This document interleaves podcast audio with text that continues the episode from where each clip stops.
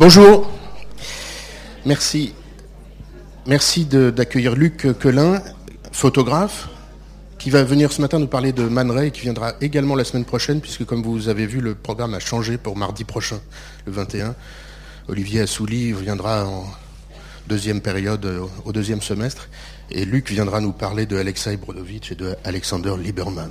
On en reparlera la semaine prochaine. En tout cas, ce matin, Luc nous parle de Man Ray, avec un diaporama qui va commencer sur PowerPoint et qui finira un peu dans le désordre, puisque euh, on a eu un petit problème technique ce matin. Luc, à toi.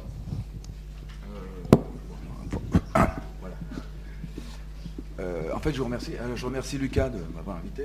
C'est vraiment très sympa. prends ça plutôt. Donc, je remercie Lucas de m'avoir invité. je vous remercie d'écouter le petit baratin que je vais vous faire.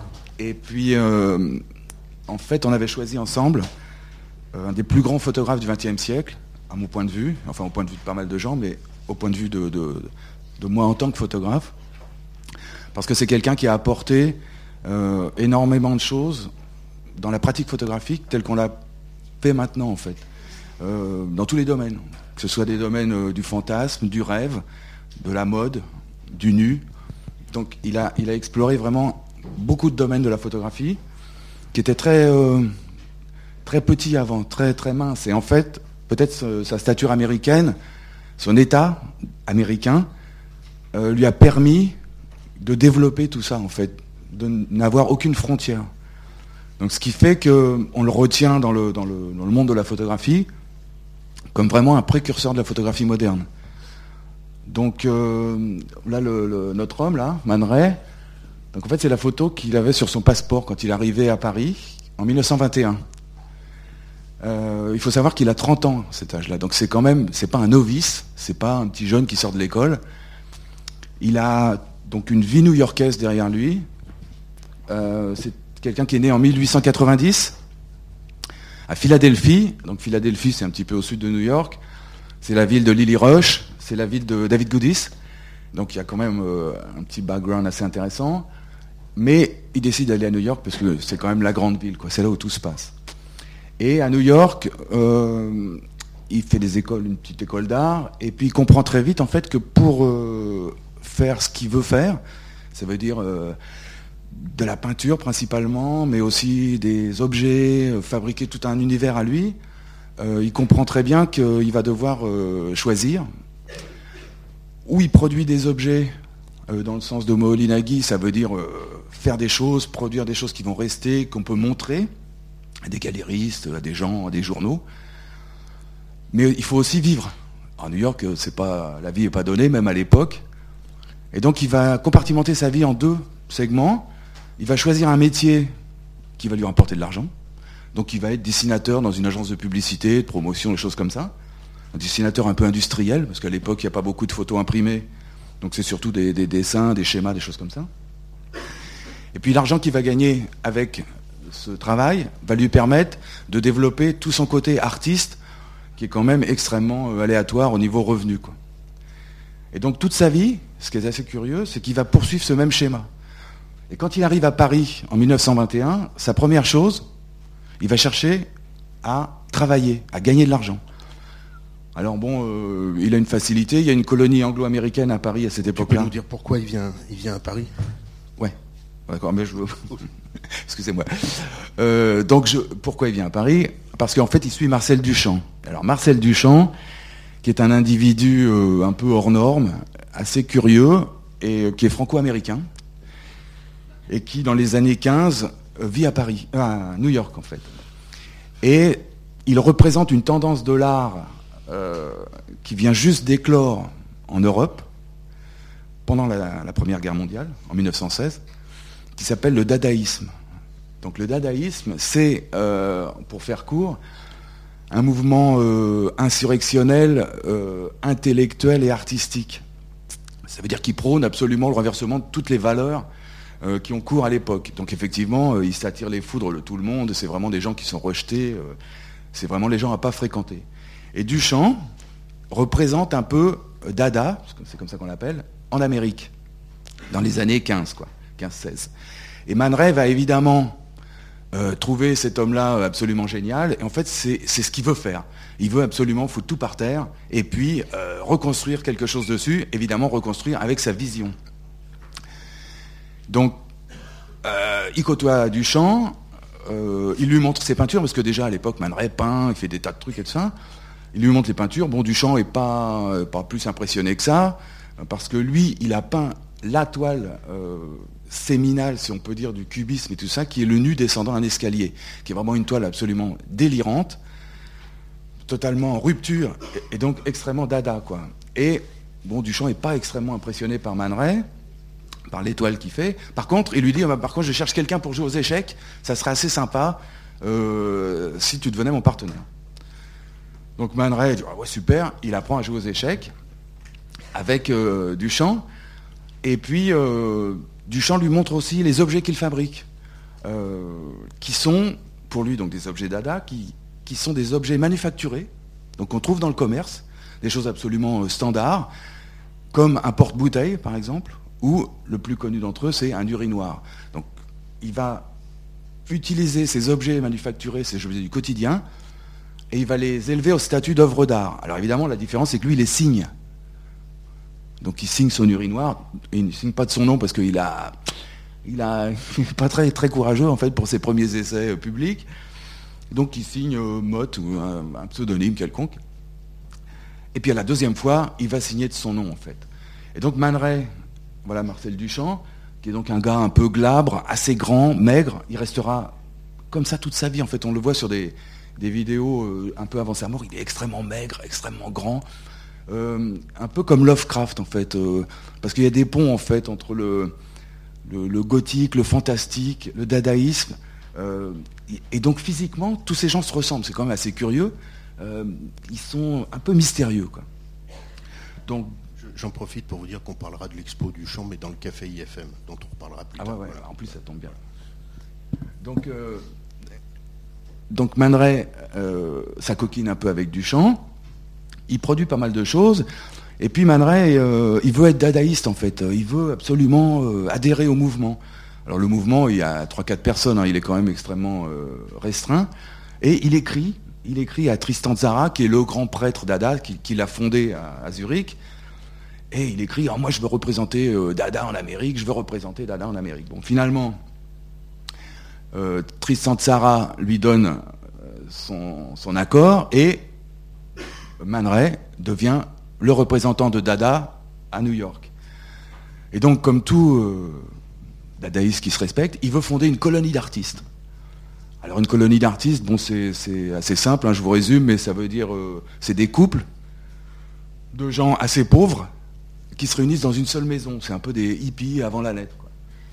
Euh, donc, ils n'ont pas de ressources, mais ils créent, alors ils font des tas de trucs, ça dure jamais très très longtemps mais c'est quand même une très bonne école euh, visuelle de l'emprunt, de l'échange, chacun produit ses petits objets, chacun inspire l'autre. C'est quand même une, espèce de, micro-société extrêmement intéressante, une société artistique, évidemment.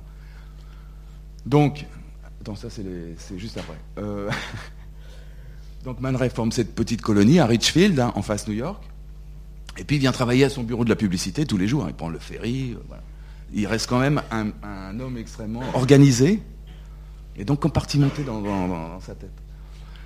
Mais bon, euh, il n'y a pas de bol, du, champ rentre à Paris. Parce qu'il en a marre de New York, il trouve que ça bouge pas assez, euh, et puis que tout se passe à Paris en fait.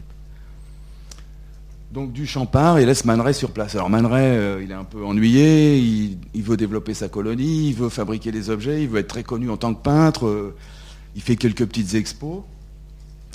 Et entre-temps, il se produit quelque chose d'assez intéressant dans sa vie, c'est qu'il demande à des photographes euh, de reproduire ses toiles pour qu'ils puissent démarcher plus facilement euh, en les montrant aux galéristes. Et en fait, euh, il est vachement déçu. les, repros de ses toiles sont pas terribles. Il en vient à penser qu'en fait, il ferait aussi bien lui-même. Donc, il achète un appareil photo, et là, il se met à reproduire ses propres toiles. Et le fait de pratiquer la photographie lui ouvre un univers euh, totalement neuf pour lui. Alors il photographie ses copains de la colonie, il photographie euh, des tas de planches, il photographie tout ce qui lui tombe un peu sous les yeux. Il photographie Bérénice Abbott, une, euh, une petite, comment ça s'appelle? Une apprentie artiste, disons, qui gravite autour de sa petite colonie. Et puis, bon, ça le satisfait, mais moyennement. Et puis, il y a toujours cette histoire de Duchamp qui est reparti à Paris et qui l'a laissé tout seul. c'est quand même un peu ennuyeux. donc, il se décide et dit bah, Moi aussi, je vais aller à Paris. Il vend toutes ses affaires, il liquide sa colonie de Richfield, il prend ses malles, il met quelques toiles dedans, son appareil photo, et puis il se dit voilà, il prend son ticket et il part en bateau. Et il arrive le 14 juillet 1921, ce qui est quand même un signe assez rigolo. Et il est épaté parce que quand il arrive au Havre, euh, déjà les douaniers le retiennent, parce qu'ils ne comprennent pas euh, qu'est-ce qu'il vient faire ici avec des grosses malles, euh, qu'est-ce qu'il a dans ses malles. Alors les douaniers ouvrent les malles, des tableaux, euh, des objets, euh, des tableaux, des, objets.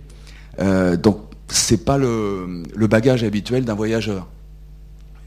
Alors il explique son cas et le douanier est absolument très surpris parce que sur son passeport, en fait, il n'y a pas son vrai nom, il y a Man Alors le douanier lui demande, mais c'est pas votre vrai nom, qu'est-ce que c'est que ce nom-là? Alors évidemment, il s'appelle Emmanuel Radinsky, bon, ça fait pas très artiste, et donc il dit, bah non, c'est mon nom, mon vrai nom, c'est Man Alors, euh, bon, le douanier dit, bon, d'accord, il sait pas trop quoi faire avec ce type, il le retient un petit peu, puis finalement, euh, il lui dit, ah, mais je renvoie à Paris. Ah ouais, d'accord. J'ai pas l'habitude de chanter en public, donc ça Donc, euh, il, le renvoie. Man arrive à Paris, et c'est les balles dans les, rues. Donc, il y a le son un peu rance de l'accordéon, il y a toutes ces choses auxquelles il n'est pas habitué. Et il trouve ça très intéressant. Aussitôt, il fonce chez Duchamp. Duchamp l'introduit auprès de toute la colonie dadaïstes de Paris. Et alors là, c'est une révélation pour Man Il se dit Ah, j'ai enfin trouvé mon Graal. Et donc, bah, il faut quand même euh, travailler. Donc, il est malin. Il dit à Duchamp euh, euh, C'est d'accord, je veux bien faire des tableaux, je veux bien faire des photos de tout le monde ici, mais personne n'a d'argent pour me payer. Donc, il faut que je trouve un travail. Donc Duchamp dit pas de problème, je vais te présenter à Cocteau, qui lui euh, va te faire travailler. Cocteau ne le fait pas travailler, mais il le présente à Paul Poiret, ça peut vous intéresser, qui est donc le super couturier de l'époque, un peu le Saint-Laurent de l'époque. Et donc Poiret lui dit Ah, enfin un photographe américain, super, je vais le faire travailler. Et donc Man en fait, dès la première année, euh, travaille principalement pour Paul Poiret, mais pour tous les autres apprentis couturiers, pour toute l'intelligentsia américaine qui est à Paris. Donc il fait des portraits, tout est payé, c'est des gens riches. Et donc il se dit, ah ça super, maintenant je peux me consacrer à ce que j'ai envie de faire, ça veut dire de la peinture. Parce que principalement il voulait faire de la peinture, comme il avait une espèce de vocation, il veut faire de la peinture. Mais là, au contact de toute cette... Euh, c'est pas une colonie, mais de tout ce, bouillonnement artistique de ces années-là, ça veut dire Picasso, Braque, donc Duchamp, euh, ça veut dire De Chirico, ça veut dire Magritte. Euh, tous ces gens-là sont des gens quand même extrêmement impressionnants, qui produisent énormément et qui produisent carrément des chefs-d'œuvre à la chaîne. Donc Man ça c'est un, peu la perception, une perception personnelle, mais je pense qu'il a, en, gars un peu malin et intelligent, il a dû se dire, oh là là, ma peinture, elle avait été reçue moyennement par Duchamp à l'époque de New York. Si je veux égaler la production de tous ces types-là, euh, il va falloir que je travaille dur. Et puis c'est pas sûr que ça fonctionne parce qu'effectivement euh, le niveau est extrêmement élevé. Et puis tout de suite, euh, sont, pas tous les artistes que je vous ai cités ne sont pas des gens qui ont cherché pendant des années à trouver un style ou à trouver une imagerie ou un truc personnel. C'est des gens qui, dès la première peinture, ont affirmé absolument leur propre fantasme, leur propre, tous les démons, toutes les choses qui les habitaient en fait. Donc Man il est un peu sur la réserve et il se dit bon, euh, finalement, euh, la photographie c'est peut-être pas mal je vais essayer de me perfectionner dans la photographie puisque de toute façon il n'y avait carrément pas de photographe. Et puis lui, il était un peu introduit dans le milieu. Donc en fait, comme il avait amené sa super chambre avec lui euh, de, reproduction avec laquelle il faisait les reproductions de tableaux, il commence à faire des portraits. Donc pour Poiret, pour tout ça, pour gagner de l'argent, mais aussi des portraits de ses copains dadaïstes euh, Duchamp, Soupeau, Zara, toute la clique. Et puis, aussi, euh, il commence à expérimenter des choses personnelles. Donc, il cherche un appartement, bien sûr, il arrive à Paris, un peu à la rue, donc il est hébergé à droite à gauche, mais surtout, il cherche un appartement un peu sympa.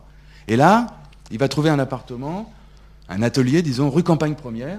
Alors, rue Campagne Première, euh, c'est pas ça Ah, ça vient, rue Campagne Première, vous connaissez peut-être, c'est dans le 14e, pas très loin d'ici. Et c'est une rue qui a été rendue célèbre dans les années 60, enfin 59 pour dire, euh, par Jean-Luc Godard, parce que c'est la scène finale d'À bout de souffle, en fait, qui se passe là. Et donc Michel Poicard, il court sur toute la rue. Alors avant, il y avait des pavés, maintenant c'est un peu goudronné, c'est un peu horrible, mais bon. Et donc en fait, un petit aparté, Godard tourne la scène de la trahison de Gene Sibert, qui appelle les flics, pour euh, qu'ils arrêtent Michel Poicard, Belmondo, dans l'atelier de Man en fait. Donc c'est assez rigolo, le, pont comme ça, un peu informel à travers les années. Donc Man s'installe euh, dans l'atelier au rez-de-chaussée. Alors ce qui est assez intéressant, c'est qu'à côté, la verrière qu'on voit là, c'est l'hôtel Istria. L'hôtel un, à l'époque c'était un petit hôtel euh, borgne, comme on dit, et il hébergeait tous les surréalistes en fait. Ils avaient tous une piole. Donc en fait, c'était un nid. Et ce qui est encore plus drôle, c'est que Man donc s'installe là, il prend une assistante qui est comme par hasard Bérénice Abbott, qui est la petite qu'il avait photographiée déjà à New York. Et Bérénice Abbott, qui est une fille assez, euh, maline, euh, assez brillante, elle arpente un peu la rue, elle fait des photos aussi comme ça un peu de temps en temps, et puis un jour elle tombe sur un vieux monsieur, euh, avec un par-dessus crasseux, un énorme chambre en bois, vraiment un type qui rase les murailles et tout ça. Elle dit, bah, quand même, ça a l'air lourd votre affaire, qu'est-ce que vous faites et tout ça. Et lui dit, ah là, bah, moi je suis photographe, mais bon, laissez-moi tranquille. Bon, alors Bérénice, elle est quand même un peu épatée. Elle dit Attendez, je vais vous aider, je vais porter un peu l'affaire et tout. Elle dit Comment vous appelez? Et euh, le type répond bah, Je m'appelle Eugène Adjet, mais bon, faut surtout pas le dire. Hein. Je fais des photos pour les peintres, c'est tout. Hein. Alors euh, Bérénice, elle est quand même étonnée. Elle dit bah, Montrez-moi vos photos. Alors finalement, elle va chez Adjet, euh, elle regarde quelques photos, et il y a des photos de Paris absolument incroyables. Personne sur les photos, parce qu'évidemment, il utilise une vitesse lente, donc les gens passent et n'impriment pas sur la pellicule photo. Et elle amène des photos à Man Elle dit Regarde, il y a un type à côté de chez nous qui fait ça. Et Man dit Oh, absolument, c'est incroyable. Donc Man amène les photos à Breton, qui lui, Breton, dit C'est absolument incroyable, ce type est des nôtres. Alors Adjet, lui, il voulait surtout pas entendre parler des dadaïstes, des surréalistes, personne. Lui, il était dans son coin, il vendait ses petites photos pour les peintres, qui faisaient des décors, qui utilisaient ça. Et donc Adjet, il a toujours refusé de participer à, ce mouvement-là.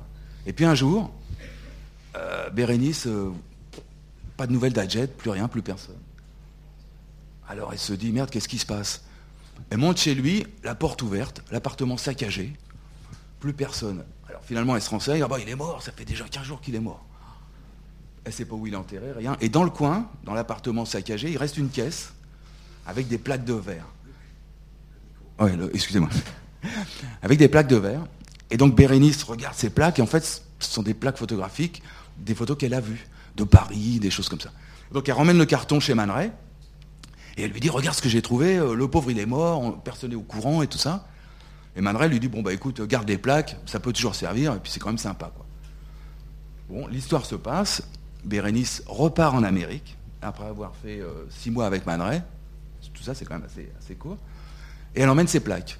Et là, en Amérique, elle va être un peu la comment dirais-je, l'héritière, pas photographique, mais euh, presque testamentaire de Man en fait. Elle va, de, de, Elle va organiser des expositions, elle va faire tirer les, plaques photographiques, et elle va organiser des expositions et faire connaître Adjet, en fait, au public américain. Bien avant que Man soit connu, en fait. Donc c'est assez, assez rigolo. Donc Man trouve cet appartement, et euh, il rencontre une petite nana euh, très sympathique qui gravite autour des, des qui s'appelle Kiki de Montparnasse, qui est un peu la muse de tout le monde, euh, celle qui pose pour les peintres, euh, elle gagne de l'argent un peu comme ça, celle qui sort, soit, excusez-moi, celle qui sort dans les cabarets, celle qui pousse la chansonnette un peu à l'occasion. Et Kiki de Montparnasse trouve cet Américain assez sympa, en fait, assez à son goût, puis un peu exotique. Alors, Man lui dit, bah, il y a de la place dans l'atelier, c'est super. Donc finalement, ils se mettent ensemble, c'est quand même très sympa. Et là, Man un peu lassé de ses photos euh, gagne-pain, disons, pour Poiret, les portraits comme ça, euh, il commence à créer des photographies. Il commence à se dire, voilà, maintenant j'ai mon modèle à disposition, c'est-à-dire si j'ai une inspiration à 2h du mat, on allume la lampe et on fait des photos. Donc il, a ce côté euh, tout d'un coup extrêmement entreprenant. Et sa création photographique, elle va commencer à partir du jour où il se met un peu en ménage, disons, avec Kiki. Et la première photo euh, qui va passer le mur du son, si on peut dire, c'est une photo ultra connue et c'est tellement génial, quoi, qui s'appelle Le violon d'Ingres. Voilà. Donc vous connaissez tous. Il y a ces photos quasiment reproduite, euh, pillée, plagiée, enfin tout, tout ce qu'on veut. Et donc c'est le dos de le, dos de Kiki. Alors Man Ray, quand il avait fait son école d'art à New York, en fait, avait étudié euh, Ingres et il avait beaucoup aimé les nus un peu voluptueux comme ça, des, choses un peu rondes. Et là, quand il voit le Kiki, il se dit ah voilà de quoi faire le pont entre ce que j'aime, la peinture, les réminiscences un peu classiques, et puis ce que j'ai envie de faire. Ça veut dire utiliser la photographie comme médium artistique pour créer quelque chose. Et là, euh, c'est quand même un dadaïste, hein. donc il a envie de faire euh, des choses un peu nouvelles, pas seulement faire photographier euh, une belle fille comme ça de dos sympa et tout. il a cette idée géniale de utiliser cette, la forme, en fait, le dos de cette femme-là comme un violoncelle, en fait. Il se dit, oh là là, c'est terrible, ça fait un corps de violoncelle. Donc il dit, ben, il faut des ouïes. Alors il fait la photo de Kiki, le dos, il lui met un turban un peu à la Ingres, il lui met des boucles d'oreilles, il lui met des, choses un peu sympas. Quand même souligne l'arrêt des fesses, parce que c'est quand même euh, un peu transgressif à l'époque, euh, une espèce d'érotisme latent comme ça. Donc il, sait très bien qu'il va faire un peu scandale. En fait, Kiki ne montre rien, ce qui est quand même assez aussi audacieux. Il suggère, et puis sur le négatif, une fois la photo faite, il prend son petit pinceau à retouche et il dessine des ouïes. après, il fait un tirage. Et donc, ça nous donne une photo extrêmement classique. Alors, ce qui est curieux, c'est que ces artistes-là voulaient un peu renverser euh, la vision de l'art, ils voulaient renverser un peu les dogmes, bouleverser un peu ce qui se faisait. Or, qu'est-ce qui produit euh, Man Une photo assez classique, en fait. Euh, elle est juste suggérée, le fond est gris, il n'y a, absolument rien à dire d'exceptionnel, sauf qui fait pas la, part du rêve dans cette photo-là, c'est presque plus important que la photo en elle-même. Et tout d'un coup, il sent qu'il touche à quelque chose de, très puissant et qui peut contrôler. Parce qu'en fait, euh, il se dit, je peux faire des photos, je peux intervenir sur les photos de n'importe quelle manière que ce soit, en dessinant, après on va le voir en solarisant, en bricolant, et donc ça le satisfait tout d'un coup. Il se dit, ah, voilà, j'ai trouvé une, voix. Donc il montre ça à tout le monde, tout le monde trouve ça absolument génial. Et effectivement, il est, le seul à l'époque à proposer ce genre de travail. Et puis aussi, il va faire quelque chose d'assez inouï. Alors maintenant, euh, tout le monde rigole parce que c'est la pratique actuelle. Mais il signe ses photos comme un peintre, en fait, avec la date. Il met Man avec la date sur le cliché. Ça, ça se fait pas à l'époque. Parce qu'on lui dit, bah, attends, la photographie, c'est rien, c'est la peinture qui vaut quelque chose en art. La photographie, c'est rien. Et lui, au contraire, il affirme, il dit, la photographie, c'est de l'art, c'est quelque chose. Même s'il a fait un texte après en disant que la photographie n'est pas de l'art, mais c'était plutôt une provocation comme, euh, je pourrais dire que, que Pete Townsend des Who a toujours détesté les Who parce que c'était un groupe merdeux. C'est absolument de la provocation. Man Ray, il est un peu aussi dans la provocation en disant qu'il ne fait pas de l'art. En fait, il rêve, c'est un vrai artiste. Donc à partir de là, les jours s'enchaînent, les photos avec Kiki s'enchaînent, et il va produire une deuxième image encore plus emblématique et presque un, peu politique en fait. Donc euh, l'image euh, qui vient, c'est Bérénice, voilà. L'image qui s'appelle Noir et Blanche, qu'il appelle aussi lui-même, euh, ouais, qu'il appelle, excusez-moi, qu'il appelle aussi lui-même composition. Ce qui laisse sous-entendre qu'en fait que c'est le peintre qui compose l'image, c'est le photographe qui la reproduit et qui la diffuse en fait. Donc il a quand même cette, double casquette dont il arrivera en fait jamais à se séparer vraiment. Alors cette image, euh, tout le monde la connaît, c'est Kiki, bien sûr, la deux faces. Et les, surréalistes et les dadaïstes sont euh, vachement influencés en fait par l'art africain. breton, enfin tout, ça, c'est vraiment un peu des prosélytes de, cet art un peu primitif qui, veulent absolument promouvoir et diffuser à grande échelle. Donc Man Ray va utiliser un masque de breton masque noir, extrêmement hiératique, extrêmement mystérieux, et il va faire la correspondance avec cette face extrêmement blanche de Kiki, et pour joindre un peu les deux éléments, le vivant et le mort, en fait, il va faire poser Kiki comme si elle-même était un masque. Son visage était un masque, donc elle ferme les yeux, les sourcils sont super dessinés, la bouche est absolument neutre, il n'y a aucune expression, sauf qu'elle est posée sur un fond absolument neutre. Là encore, une image extrêmement classique. Donc pour un, type euh, un peu survolté à l'intérieur, c'est quand même drôle qu'il ait choisi un mode d'expression quand même vachement classique, très, clean, très propre. Et là, il oppose en fait le noir et le blanc. Ce n'est pas des couleurs, mais en fait c'est la synthèse des couleurs. Alors la photographie en couleur, elle n'est pas encore inventée. Mais en fait, lui, il voit en couleur, évidemment. Et donc, il essaye de faire une synthèse, par abstraction, par soustraction, peu importe, mais il essaye de poser ces choses-là. Alors, il faut dire aussi qu'à l'époque, euh, dans les années 20, en Amérique, il y avait quand même euh, la ségrégation raciale, quoi. Donc Man Ray, euh, est-ce que par cette composition-là, il veut faire passer un message, en fait, que le noir est l'égal du blanc, que chacun vaut à la même valeur? Ça reste un peu un mystère, parce qu'il a quand même été toujours un peu en retrait quoi, de, ce qui se passait toujours à son époque que ce soit politiquement, artistiquement, etc. Il a quand même, il était toujours un peu dans son monde. Mais là, c'est quand même assez flagrant. Donc, cette photo, c'est vraiment son deuxième grand euh, morceau de bravoure, si on peut dire. Alors, il, a, il en a fait plusieurs versions. Des versions verticales, des versions avec Kiki les yeux ouverts, des versions solarisées, des versions tirées en négatif. Comme si, en fait, il voulait absolument affirmer que cette photo-là qu'il a choisie, en fait, ce, cliché, c'est vraiment le meilleur de ce qu'il a fait, mais en fait, il a tourné autour. Alors que le violon dingue, par exemple, qu'on a vu avant, il a fait deux, trois clichés, point à la ligne, mais c'était toujours la même chose. C'était plutôt des questions d'exposition, sous-exposé, surexposé. Or là, il a cherché plusieurs autres compositions, il a cherché vraiment à essayer de transcender le message qu'il voulait donner, en fait. Et là, c'est vraiment, euh, c'est vraiment une pure merveille, quoi. À travers les années, euh, cette photo-là, bon, elle a été euh, déclinée, pillée aussi, un peu comme le violon d'ingre.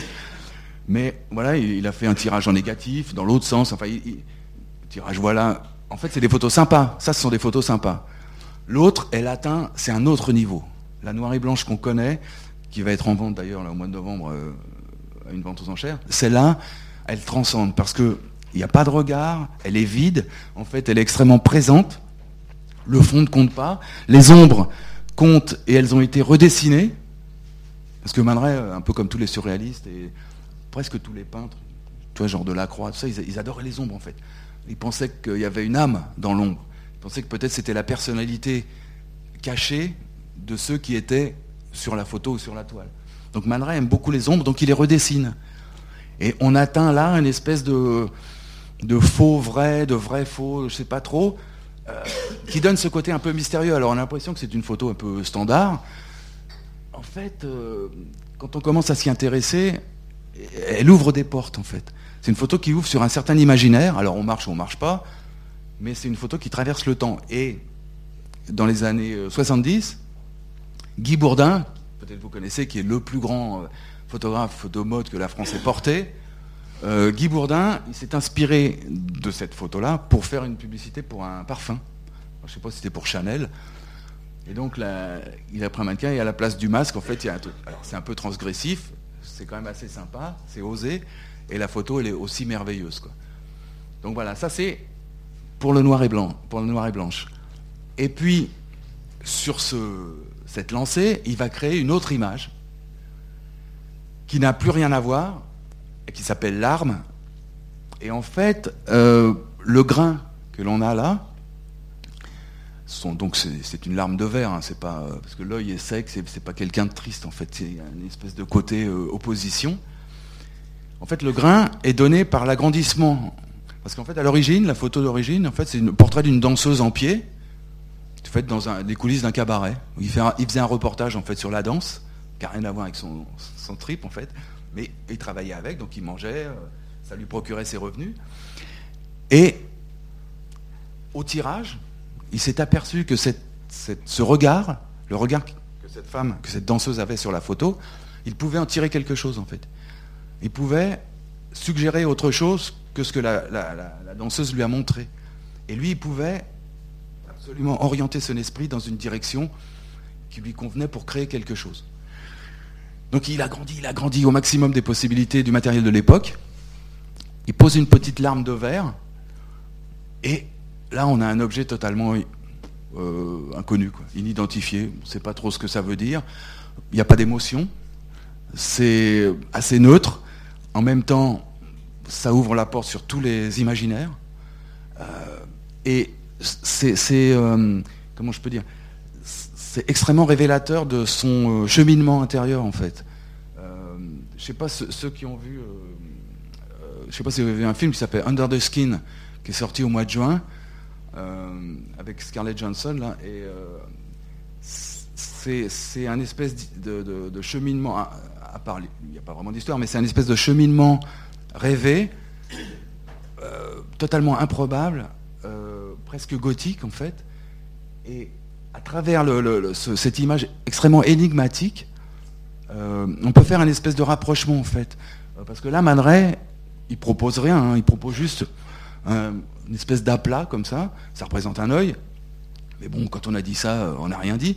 Et donc lui, là, il veut nous entraîner quelque part, où chacun, en fait, euh, fait sa propre légende. Chacun met son propre, son propre imaginaire dans ce genre d'image. Une image neutre, mais là, il n'y a aucun message, rien. Euh, c'est une image, une image mystérieuse quand même. Donc ça, c'est vraiment très intéressant. Et dans le film euh, Under the Skin, c'est un peu pareil. En fait, bon, euh, cette, femme qui, un peu, qui cherche des proies, euh, qui sait pas très bien, qui est d'ailleurs, qui va, qui va dans le noir, qui rentre dans un noir profond, sans fond. Comme là, le regard, il est totalement on ne sait pas exactement ce qu'il cherche, donc on peut nous chercher à sa place pour voir mais qu'est-ce qu'il y a derrière? donc dans le film, il y a elle, va dans le blanc, elle marche et tout ça. Donc là, en fait, c'est vraiment l'illustration type d'un appel en fait, à l'imaginaire. Donc voilà, ça ce sont les trois images absolument euh, monumentales de Man C'est les choses qu'il faut retenir. Alors à côté de ça, parce que notre homme est quand même un, prolifique, ce qu'on peut dire, alors il n'a pas inventé la solarisation, euh, c'est Moholy-Nagy qui a inventé ça. Mais euh, Man lui, l'a perfectionné et il l'a surtout euh, systématisé. Tous les sujets sont bons pour être solarisés, en fait. Que ce soit euh, des portraits, que ce soit des photos de nature morte, des nus, des photos imaginaires, tout est bon pour être solarisé. Alors, c'est pas très difficile à faire techniquement. je vous explique en deux mots, si jamais ça vous intéresse. une fois que la pellicule est imprimée, c'est-à-dire que vous avez pris une photo, sur la pellicule à l'époque, hein, maintenant c'est difficile, c'est Photoshop qui fait ça, mais à l'époque, une fois que la, photo est imprimée, on développe le film et on le soumet à une lumière euh, ambiante, une fraction de seconde. Donc on a une deuxième lumière qui vient frapper le film, qui n'est pas complètement développé. Vous refermez la boîte, puisque ça se passait dans un petit boîte cylindrique, on développait le film comme ça. Vous refermez la boîte et vous continuez le développement. Et là, par un miracle chimique, les valeurs s'inversent. Donc vous avez sur le même, la même photo, vous avez une photo positive et une photo négative. Et donc là encore, euh, ça corrobore cette idée que Man cherchait autre chose que ce qu'il avait en face de lui en fait. Euh, quand il fait la photo de quelqu'un, il fait la photo de quelqu'un. Alors déjà, il pense que l'original c'est le sujet et non pas la photographie qu'on peut dupliquer, le négatif qu'on peut dupliquer. Lui pense que l'original, c'est le sujet lui-même. Et qu'une fois photographié, l'original disparaît. Le sujet fait autre chose, il téléphone, il, boit, un verre, ça. Donc ça, c'est assez révolutionnaire à l'époque, et même maintenant, en fait, parce que les gens, moi je me souviens, quand j'étais assistant, on disait, ouais, l'original, attention, le négatif original, c'est celui-là. Euh, le négatif, en fait, si on suit le chemin de Man c'est pas, pas un original en fait. C'est juste le témoignage de l'original, qui est le modèle ou euh, l'objet que vous avez photographié. Donc ça, c'est quand même assez, assez intéressant. Et donc, il a solarisé tout, tout, ce genre de photos, tout ce genre de, portraits, tous ces natures mortes, tous ces objets, il les a solarisés. Alors, ça donne des trucs sympas, des trucs pas sympas. On peut le faire soi-même. Ce qui est difficile, c'est de le faire régulièrement, en fait, euh, de faire deux fois la même chose, parce que c'est extrêmement aléatoire. Ça dépend de la quantité de lumière reçue. Ça dépend. C'est vraiment très très aléatoire. Mais il a systématisé ça. Donc, on ne peut pas sortir une solarisation plus qu'une autre. Il a fait des hommes, des femmes, euh, des voilà. Donc, en fait, on a l'ombre négative et le visage positif. Tu vois, regarde le, mec aussi, il est, vachement bien. Je pense qu'il est encore plus parlant. Le torse. Voilà, breton solarisé par exemple. En fait, il y a le négatif est dans ses cheveux, mais le dessus est positif. Le pull est positif, mais l'épaule là est négative. Le profil est négatif. Le profil fin est négatif, mais la joue est positive et l'œil aussi. Donc en fait, c'est c'est assez difficile à faire, mais quand on contrôle un peu, quand on a l'habitude d'en faire, comme Man en avait, l'habitude, c'est assez facile à faire. Voilà l'exemple type de la solarisation réussie que tout le monde peut faire, assez contraste. Euh, voilà, aussi, il s'est fait un autoportrait solarisé. Donc, ça, c'est vraiment un grand truc qui sait très très bien faire. Mais en fait, il n'y a, pas de, il a pas de choses vraiment qui sortent du lot, donc c'est un travail sériel qui fait toute sa vie. La deuxième chose, le deuxième travail sériel qui fait toute sa vie, ce sont les rayogrammes. Alors il a donné son nom euh, en bon américain qui aime bien nommer les choses et, laisser une trace. Donc il a donné son nom au rayogramme. là aussi c'est Moholy Nagy qui a la première fois, un peu par inadvertance. Euh, Est-ce que je, t'interromps deux secondes juste pour vous dire que ce livre est disponible à la bibliothèque. Ah ouais, ça c'est une merveille, hein. il faut le lire, euh, c'est vachement intéressant. Et là, il, décrit un peu les procédés que Man Ray va appliquer systématiquement et va populariser en fait. Donc, des rayogrammes sont des choses, euh, des objets euh, identifiables, inidentifiables, suivant comment on s'en sert en fait. Donc, le procédé est simple, vous mettez un papier photo à la lumière du jour, ou à la lumière électrique, peu importe. Vous posez des objets dessus, vous laissez un certain temps et après vous développez le papier. Et le résultat est ce genre de choses.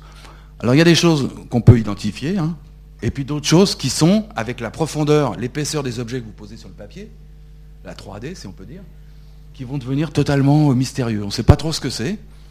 Et donc il va en faire, il va en faire des centaines et des centaines, qui va classer par genre, mais en fait sans vraiment, euh, sans vraiment se pencher dessus. Donc ça va être un une accumulation de choses assez sympas, mais en fait, c'est à considérer dans la totalité. Il n'y a pas un, rayogramme qui est plus important que l'autre, comme euh, le, violon dingue ou ses photos, ou le, portrait qu'il a fait d'Eisenstein, ou des choses comme ça. Là, c'est plutôt un travail sériel et, un travail d'accumulation. En ce sens-là, en fait, il préfigure presque le pop art, qui est aussi, lui, un travail d'accumulation, qui va devenir un travail d'accumulation. Donc ça, c'est quand même une tendance assez drôle. Ah, quand on se situe à, notre niveau, on se dit ah ouais là il y a un pont, ah ouais là il a fait ça, il le savait pas, mais dix ans après, il y a un type, genre Andy Warhol, qui a accumulé les paquets de brio, et effectivement, mais Man lui, il avait accumulé d'autres choses avant, en fait, sous une autre forme. Mais ça participe du même principe, en fait. Ça développe une idée. Donc en fait, c'est presque un, passeur, en fait. Donc, il fait des nus. Alors, les nus, c'est pareil. Euh, ils ont, les nus n'ont rien d'exceptionnel en fait. C'est sympa, hein. voilà. C'était la mode, euh, tout le monde fait des nus. Maintenant, les, gens, ça se fait un peu moins. Parce que peut-être les gens vont en prison maintenant s'ils font des nus. Enfin, je sais pas, c'est une histoire comme ça. Mais à l'époque, c'était bon. Les, modèles euh, posaient sans problème. Et euh, donc maintenant, il fait des solarisations, il fait des nus normaux, ça. Et là, il en fait aussi une énorme consommation. Il fait une accumulation de nus il n'y a pas grand, grand chose à en dire, sauf, sauf que un jour, en 1929, il y a un type maigre, grand, qui se présente au studio, chez un type euh, qui ressemble un peu à Duchamp, ressemble un peu à Lovecraft, des mecs maigres comme ça, un peu patibulaires. Et ce type, c'est Bill Brandt. Et Bill Brandt, il va devenir pendant trois mois l'assistant de Man Ray, et lui, dans les années 40 et 50, lui, il va devenir la référence de la photo de nu, en fait.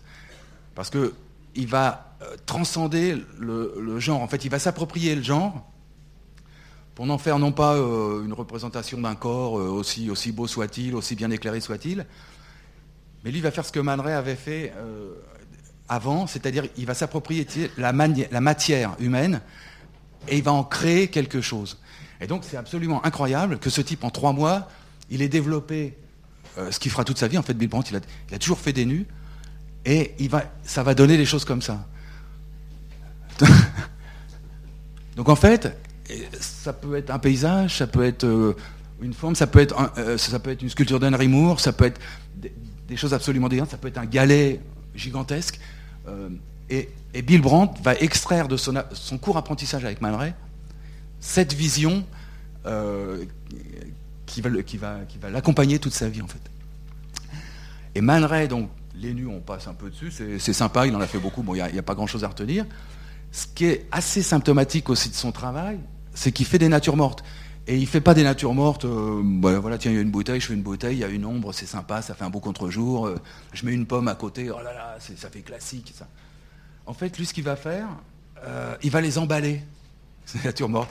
Il va prendre des bouts de chiffon, des bouts de tissu, des bouts de papier, il va mettre des cordes autour, et il va en, faire des objets inidentifiables, en fait. Il va en, ouais, excusez-moi, il va en faire des objets mystérieux, donc il va poursuivre sa quête, en fait, de mystère, euh, il va essayer d'influencer le regard des autres à, son propre, à sa propre quête, en fait. Qu'est-ce que c'est, qu'est-ce que c'est? Et là, il y a un type que vous connaissez sûrement, qui s'est probablement inspiré ça, qui faisait partie d'un groupe dans les années 60 qui s'appelait les Nouveaux Réalistes, qui s'appelait Christo, qui est donc le prêtre de l'emballage monumental. Euh, Christo, il a sûrement vu les, photos de Man parce que c'était des photos très connues. Et Man a fait tout un tas d'emballages, en fait, euh, sans rien en faire. Il, en a fait juste euh, pour sa satisfaction personnelle, mais si vous voulez, il n'a pas essayé de promouvoir ce genre de choses. Donc c'est ça qui est aussi assez symptomatique. C'est un touche-à-tout, mais euh, il y a certaines choses qui lui tiennent plus à cœur que d'autres. Donc les portraits, ça lui tient à cœur. Les choses un peu, un peu sensuelles, ça lui tient à cœur. Par contre, il peut faire tout. Hein. Il peut créer des choses. Voilà, ça, c'est absolument mystérieux. Ça peut être euh, quelqu'un qui est assis dans un fauteuil, qui est emballé dans une couverture. Ça peut être je ne sais trop quoi. Libre à vous de le faire. Et donc, c'est quand même un grand, un grand pourvoyeur d'imaginaire, quoi. c'est pas, en fait, il a voulu être peintre. Il est devenu photographe. il, a, il a fait un peu de cinéma. des courts métrages à l'époque, on appelait ça, voilà. donc si on ne trouve pas d'analogie entre ce qu'il a fait Malray et les trucs de cristaux, bon, il faut quand même avoir des lunettes de soleil. Euh. Je tiens juste à préciser que l'emballage remonte à, à, la fin de l'âge de fer. bien sûr. Euh, c'est un autre sujet, mais c'est un... c'est un sujet vachement intéressant, l'emballage. Euh, donc voilà, je ne sais plus où j'en étais. Tout le monde connaît ça? Non? Le pont neuf? Cristaux, le pont neuf, c'était en 85. 85, c'est pour ça que je vous demande si vous connaissez. Christo a emballé le Pont Neuf, il a emballé le Reichstag à Berlin. Je sais qu'il y a quelqu'un qui vient de Berlin ici. Bon, euh, je... vais vous montrer tout à l'heure le, Reichstag, mais il faut pas oublier qu'on n'a qu'une heure. Ouais, ouais, d'accord. J'arrive à la fin là. euh, donc, euh... donc du coup, il, fait... il, a fait quelques quelques films en fait. Mais là encore, il fait des films d'Ada, il colle des séquences. Euh, il n'y a pas d'histoire vraiment linéaire, il n'y a pas de star, il n'y a pas de vedette, rien. Il colle des séquences un peu à l'envers, à l'endroit. Il en solarise quelques-unes, là aussi. Il fait des choses intéressantes. Le, documentaire le plus intéressant qu'il fait, en fait, il se contente pas de filmer juste des choses comme ça. Il se dit aussi, on peut filmer l'envers du décor. Un jour, le vicomte de Noailles, qui venait de construire sa villa hier, la fameuse villa Noailles, avec Malé Stevens venait de construire l'affaire, et il invite, Noailles invite Man Ray et dit, oh, bah, vous devriez venir tourner un film à la maison, c'est super, tout. Et Man Ray, en fait, il est assez malin et euh, il a un opérateur qui filme, qui s'appelle Boifard. Et il se dit, bah, je vais filmer depuis le départ de la rue Campagne Première, en fait. C'est ça qui est sympa. On monte, filme-moi quand je monte dans la bagnole, on file sur la Nationale 7, on va filmer les platanes, on filme tout. Et en fait, son film, qui, qui à l'origine devait être un film un peu surréaliste, avec des séquences un peu oniriques, ça devient un vrai documentaire euh, sur l'état de la France, en fait, dans ces années-là. Donc c'est assez à mourir de rire. Si vous pouvez le voir sur Internet, ça s'appelle Le mystère du château de D. Et on voit toute cette euh, pérégrination de deux types en bagnole. Euh, ils s'arrêtent, ils mangent, ils, filment le, paysage, les commerces, dans les des bleds qui traversent. Et finalement, ils arrivent au château de D. Bon, là, il fait quelques séquences, des trucs de natation, des trucs assez sympas. Mais en fait, ce film est surtout intéressant par tout ce qu'il montre avant, en fait.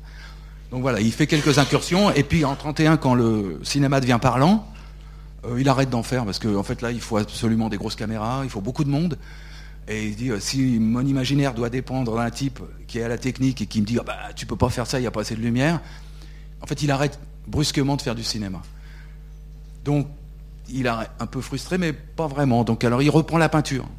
Et il va peindre, sur l'espace de deux années, son seul tableau vraiment super connu, qui s'appelle euh, Les Amoureux à l'heure de l'observatoire, euh, que vous devez connaître, le jardin du château de, enfin, de la Villa Noailles à hier. La Villa Noailles où vous irez certainement en avril pour le festival de hier. Voilà. voilà. Qui est plus du tout comme ça. Ça, c'est le, le Reichstag emballé par Christo. c'est un peu dommage. Si, si, ça, si, si. Oui, si, oui, si, si. Bon. si le, le, jardin ressemble. Ouais. Voilà. Ah voilà, ça c'est bon. Euh, et hop. Donc le, les amoureux, les amoureux à l'heure de l'observatoire, voilà.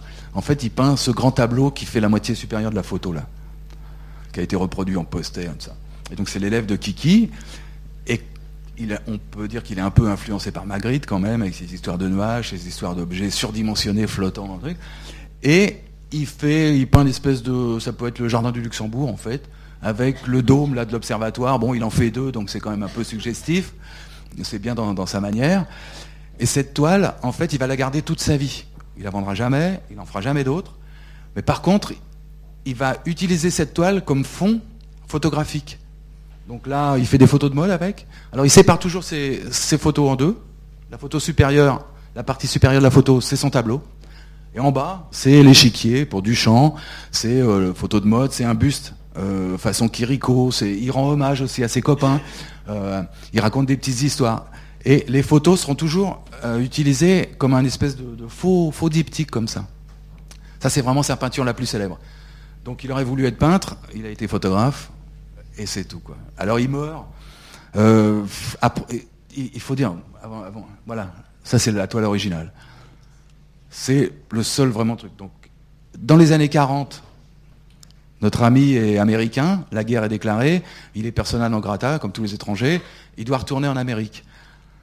Donc là, il arrive à New York avec tous les surréalistes, tous les gens un peu artistes qui veulent pas de. Hein et qu'est-ce qui se passe à New York? Ben, il n'y a pas grand-chose en fait. Et donc, il se dit, euh, quelques surréalistes se on va aller à Hollywood, on va aller à Los Angeles. Alors, il va à Hollywood.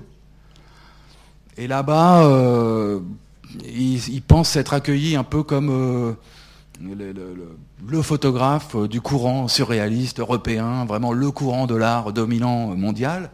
Et en fait, euh, les gens, ils en ont rien à foutre du courant euh, mondial. Euh, ce qu'ils veulent, c'est faire du cinéma. C'est l'époque, la grande époque des studios. Il y a des photographes super fameux, Jean Curtis, le photographe des Indiens, qui travaille pour Cécile B2000 comme caméraman. Il y a Ouija qui est là-bas aussi, qui travaille comme caméraman. Donc en fait, les photographes sont considérés un peu comme des caméramans. Quoi ce qui fait que Ray, ça ne le satisfait pas vraiment. Euh, il prend quand même un studio, il voyage un peu, il découvre un peu l'Amérique, ça lui va pas tellement. Euh, il va il socialise un peu comme il peut, mais son travail en fait n'intéresse personne, donc il est quand même un peu, un peu dépité. Bon, il se marie quand même. Alors euh, c'est une grande nouveauté pour lui. Il se marie, euh, il emménage un peu petit bourgeoisement, disons, dans un atelier à West Hollywood. Euh, mais il produit pas grand-chose. Alors il fait des conférences, euh, il refuse, d'après lui dans son autobiographie qu'il a publiée en 1963, il refuse beaucoup de commandes euh, parce que les gens sont pas intéressants, parce qu'on lui demande de faire des choses ridicules et tout ça. C'est lui qui le dit, je ne sais pas du tout s'il était en mesure de refuser des boulots parce qu'il fallait quand même vivre et la vie, en Amérique c'est quand même pas rien, même à Hollywood à cette époque-là. Donc ça reste, ça reste un peu en suspens. Mais toujours est-il qu'il fait plus rien, quoi. Il produit rien il vit un peu chez les uns, chez les autres. Euh, et puis en 47, donc en 40 il est à New York, en 40 il est à Hollywood, en 47 il reçoit un câble de Paris, euh, son atelier a été vandalisé, rue Campagne Première, sa maison de Saint-Germain-en-Laye a été vandalisée, sa bagnole a été volée, euh, euh, bref tout ce qu'il avait laissé à Paris en fait, euh, il n'y a plus grand chose. Donc il décide de retourner à Paris, de faire un voyage éclair de trois mois quand même, parce qu'en bateau c'est quand même pas la porte à côté. Et quand il va, il arrive à Paris, en fait, ben, c'est donc la fin de la guerre. il y a du rationnement pour la nourriture. les gens sont malheureux, ils sont maigres. Il n'y a plus rien, il n'y a plus de courant artistique. le pays se redresse doucement et en fait, ça lui fout un peu le bourdon. Il vend sa maison de Saint-Germain qui effectivement a été euh, complètement euh, vandalisée, anéantie et tout ça, donc il la vend. Euh, il vend ce qui lui reste, des petits objets, des petites choses comme ça, et il retourne en Amérique assez démoralisé, il faut dire. Et là, en Amérique, il retourne donc à Hollywood et il est encore plus démoralisé parce qu'il n'y a toujours pas de boulot. Donc, avec Juliette, il se concerte, il se dit bon, bah, on n'a plus rien à faire ici, l'Amérique, c'est pas pour nous, retournons à Paris. Alors bon, euh, il aimait pas voyager, il paraît. Je ne pas obligé de le croire. Donc il retourne à Paris en 51. Et là, il trouve un atelier rue Férou qui est euh, à côté de Saint-Sulpice en fait. Là où Delacroix a peint des super toiles avec des ombres gigantesques. Donc il s'installe dans son atelier rue Férou, mais euh, son heure a passé en fait. Parce que dans les années 50, il y a quand même d'autres mouvements artistiques qui naissent. Et puis, euh, il est vieux. Donc il est moins courageux, il il reconnaît plus du tout son pari, il n'y a plus de surréalistes, il y a la moitié des gens qui sont morts, euh, qui sont partis. Euh, donc il erre un peu, il fait un peu de peinture, un peu de photos, il fait un portrait de Juliette Gréco dans les années 60, un portrait de Catherine Deneuve, bon, il solarise, il fait quand même un peu ce qu'il sait faire, mais le cœur y est plus quoi. Et surtout, lui qui a toujours fait des autoportraits tout au long de sa vie, il s'est fait, parce que peut-être il avait un vieux fantasme de, je ne sais pas, d'acteur, euh, il fait plus du tout d'autoportraits. Quoi. Donc maintenant, lui, il est filmé par des gens extérieurs, on le voit dans un vieux... Voilà, ça c'est une photo de Man donc euh, vieux, bon, euh, il, est, il est un peu aigri, on le voit dans un film, un documentaire, qui a été fait dans les années 70, erré avec une cape noire, comme ça, avec une canne. Il est dans des murs, la rue Férou, c'est un peu sale. dis, putain, le pauvre, qu'est-ce qui est devenu? Enfin, c'est vraiment pathétique. Et en fait, il, il était. C'est pas une très, belle, image, quoi. Mais par contre, euh, c'est devenu le seul documentariste du mouvement qu'on a appelé euh, dadaïste puis surréaliste, parce que lui, il a la doc intégrale. Il a vécu les affaires, les, brouilles, les fameuses conférences, les portraits des gens. lui, il a tout fait et il a tout documenté. Et donc maintenant, on vient le chercher pour ses documents, non plus pour son travail personnel, mais pour les documents qu'il a réalisés à l'époque. Donc il fait des conférences, il fait des expos. Je pense qu'il gagne un peu sa vie comme ça, même s'il se plaint toujours euh, de ne pas avoir assez d'argent. Il fait quand même beaucoup de conférences. En 1963, il fait cinq expositions dans le monde entier il fait des expositions euh, à Austin, il fait une exposition à Londres, il fait une exposition à Amiens, qui est quand même un bled improbable pour accueillir Man surtout à l'époque. Donc il, a ce côté, euh, il est vraiment très demandé, parce que c'est le seul qui a la documentation, et en plus, il est vivant, et donc il peut en parler. Donc il est devenu un peu un conférencier. Alors euh, peut-être dans son fort intérieur, il doit être un peu frustré de ne pas créer, de faire chose, mais le temps a passé, on arrive au pop art, et bon, c'est fini. En 1951, je fais un petit, un aparté, il reçoit la visite d'un jeune photographe, donc rue et euh, ce jeune photographe, euh, l'histoire dit qu'il est venu frapper sept fois à sa porte. Alors c'est un peu comme euh, Jack White hein, avec le, septième fils du septième jour et tout ça. en fait, cette, ce photographe, c'est Guy Bourdin. Et Guy Bourdin, lui, il connaît le travail de Man il l'adore et il veut absolument le rencontrer. Il sait qu'il vient d'arriver à Paris, et dans les milieux artistiques, hein, tout sait, c'est tout petit. Et Bourdin frappe à la porte de la rue Férou et il dit ah, voilà, monsieur euh, je vais faire une exposition, il faut que vous me fassiez la préface de mon catalogue. Et euh, donc au bout de la septième fois, Maneret dit bon d'accord, je fais la, préface. Et donc en fait, ce qui est quand même assez drôle, c'est qu'il a préfacé euh, la première expo photo du plus grand photographe français à venir. Donc ça, c'est quand même assez sympa comme transmission de, de savoir et comme transmission d'émotion. Je trouve ça assez brillant. Et puis, bon, Maneret. Euh, ouais. Guy Bourdin. Guy Bourdin. Voilà, rue Férou. Euh, donc ils sont devenus assez proches en fait, mais tout a une fin. Maneret, en 1976, donc c'est pas si vieux que ça, hein, euh, il meurt bêtement, rue Férou, et il est enterré à Montparnasse, euh, dans une tombe sur laquelle il y a une devise, en fait. Alors elle a été nettoyée, c'est dommage parce que elle était, elle était jolie, elle était un peu crapoteuse il y a une vingtaine d'années. Et c'était écrit, c'était écrit presque peint, en fait. C'était assez beau. Et là, en fait, il y a deux ans, ils, ont tout rénové, ils ont écrit ça un peu. Oh, je trouve ça un peu dommage, quoi. Et donc, sa devise, en fait, c'est ça, unconcerned but not indifferent. Alors, on peut traduire ça par, euh, enfin moi je traduis ça comme ça, au courant. Il était au courant de ce qui se passait, mais ça ne le concernait pas tellement en fait. C'était pas son business. Parce qu'il faut savoir que dans toute sa vie, de toute sa vie, il s'est passé quand même des choses absolument incroyables euh, dans, ce siècle. Hein, euh, entre le, Front populaire, à l'époque où il était à Paris, hein, le Front populaire, en 36, en 34, il y a eu les émeutes de la Concorde. En 32, il y a eu le voyage au bout de la nuit, ça a quand même fait un carton. Même quand il est arrivé, la mort de Proust, en fait, en 22, il a, fait il, a, photographié euh, le masque mortuaire de Proust. Tout ça, il en parle à peine, en fait. En fait, ce qui le concerne, c'est lui, son art, sa création, le groupe surréaliste.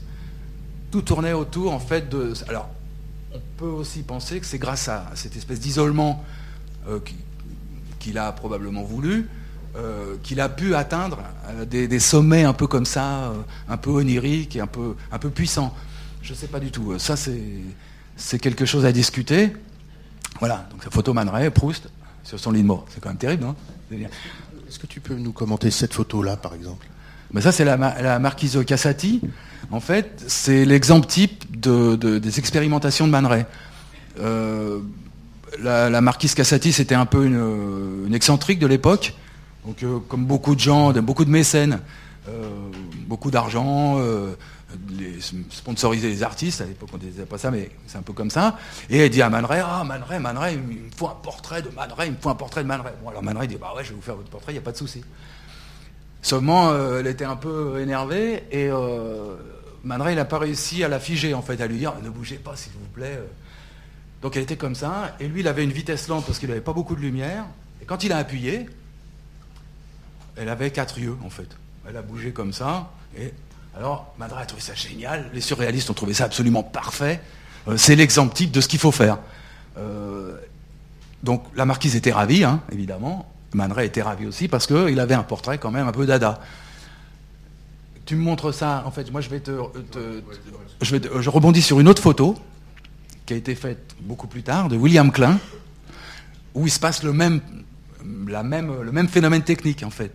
Euh, William Klein a fait une photo à Brooklyn de deux petits gars qu'il appelle les danseurs de Brooklyn, où il y a une petite, une petite fille qui danse et puis un petit garçon qui a l'impression qui a l'air d'avoir une barbe en fait. Et en fait c'est le même problème. Il y a une vitesse lente et quand on bouge devant un, objectif avec une vitesse lente, vous savez tous un peu ce que ça. Je sais pas si on, sur le numérique on peut le faire aussi, mais c'est plus compliqué. Et donc il y a une trace en fait, il y a une, un filet euh, et donc il y a deux images qui sont l'une euh, sur l'autre. Donc là, c'est la marquise Cassati. Le, le, ouais, bah voilà. Ah, bah, les flous, de toute façon, oui, parce qu'il n'avait pas le point. Hein. Donc, si vous voulez, il y a, le côté euh, permanence euh, de la de, l'objet rare en photographie qui est quand même là. il suffit de le provoquer. Donc là, cette femme qui était totalement euh, instable et énervée et tout ça, maintenant il s'est dit je fais quand même le portrait, même si lui il pensait que ça allait pas être terrible, mais il pensait probablement pas avoir les yeux superposés de cette manière aussi parfaite. Alors, on ne sait pas. Juste si tu as deux secondes, et puis on va finir là-dessus. Euh, tu viens d'interviewer William Klein à propos de cette photo. on, va, on, va, on, va, le, on, va, on va le Excusez-moi, c'est pour ça que je fais le, le rapprochement, parce que la marque c'est exactement la photo de Klein. William Klein jaune. Voilà, en fait la photo, on va la voir un peu mieux. Vous m'avez demandé de choisir une photo. Alors, j'ai pensé à une photo, qui est celle-là, que j'appelle Dance in Brooklyn. Qu'est-ce qu'il y a de spécial dans cette photo? Il y a le fait que je me trouvais en, grande banlieue, euh, dans un terrain vague, et mes deux gosses qui, qui venaient voir. Euh, qu'est-ce que je faisais, qu'est-ce que je photographiais. Et je dis, je, je vais photographier toi. Danse pour moi. Alors il y avait deux gosses qui, euh, c'était à la fin de la journée, c'était, 6, 7 heures du soir. Et il n'y avait pas beaucoup de lumière. Et moi, moi je n'avais pas tellement euh, la préoccupation de la photo bien faite, des gammes de gris, des, cadrages euh, soignés.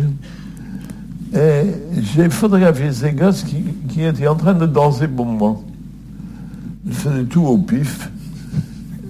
Pour moi, c'était une photo euh, qu'il fallait faire, c'est pas un quinzième de seconde, grande ouverture. Il y avait le ciel blanc, il y avait l'affiche dans le fond, il y avait les lampadaires, il y avait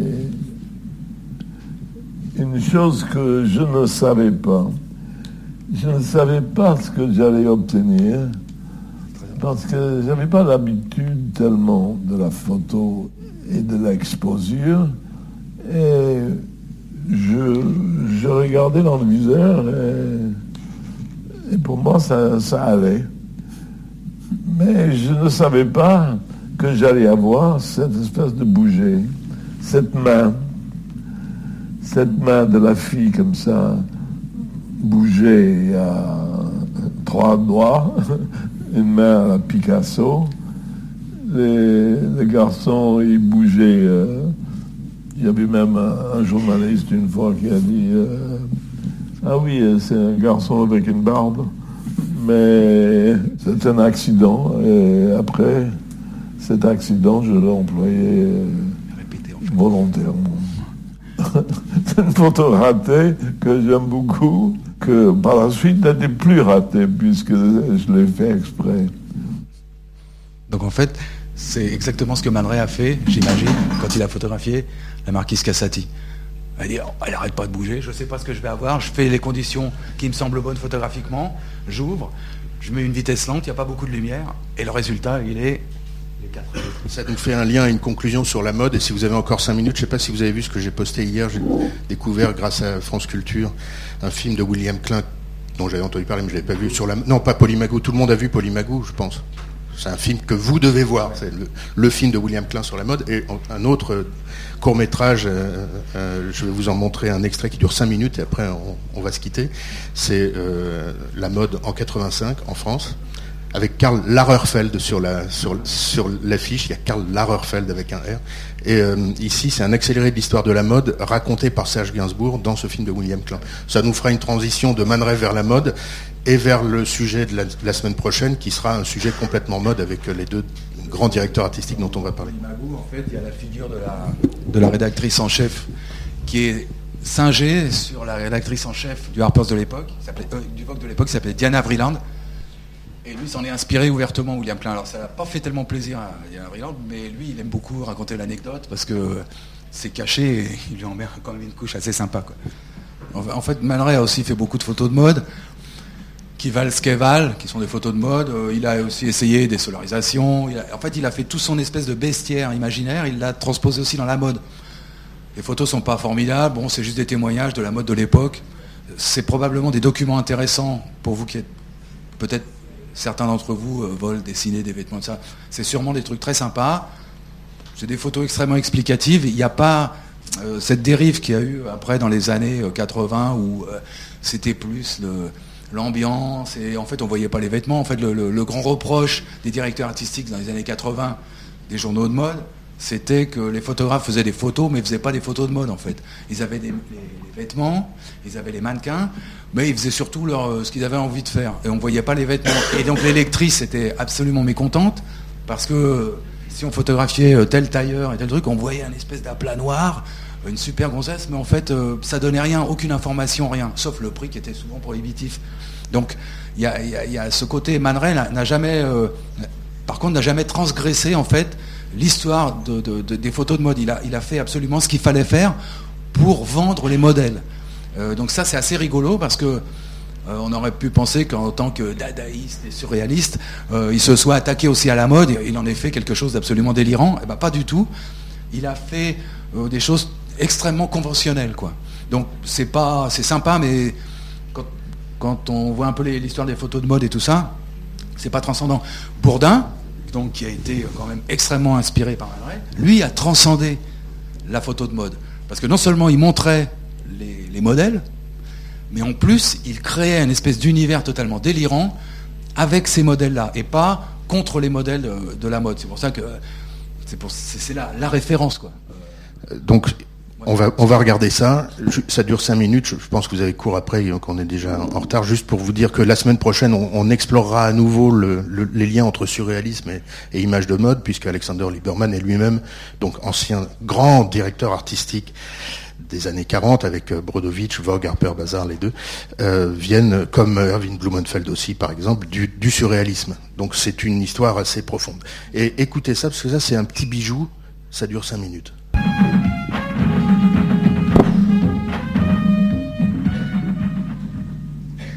En 1900, les femmes euh, du monde s'habillaient en forteresse. Elles ne pouvaient pas s'habiller toutes seules, ni se déshabiller. Il fallait les aider. Les couturiers étaient des fournisseurs de luxe, des fournisseurs, et ils n'étaient pas reçus. Ces dames ne les invitaient pas à dîner.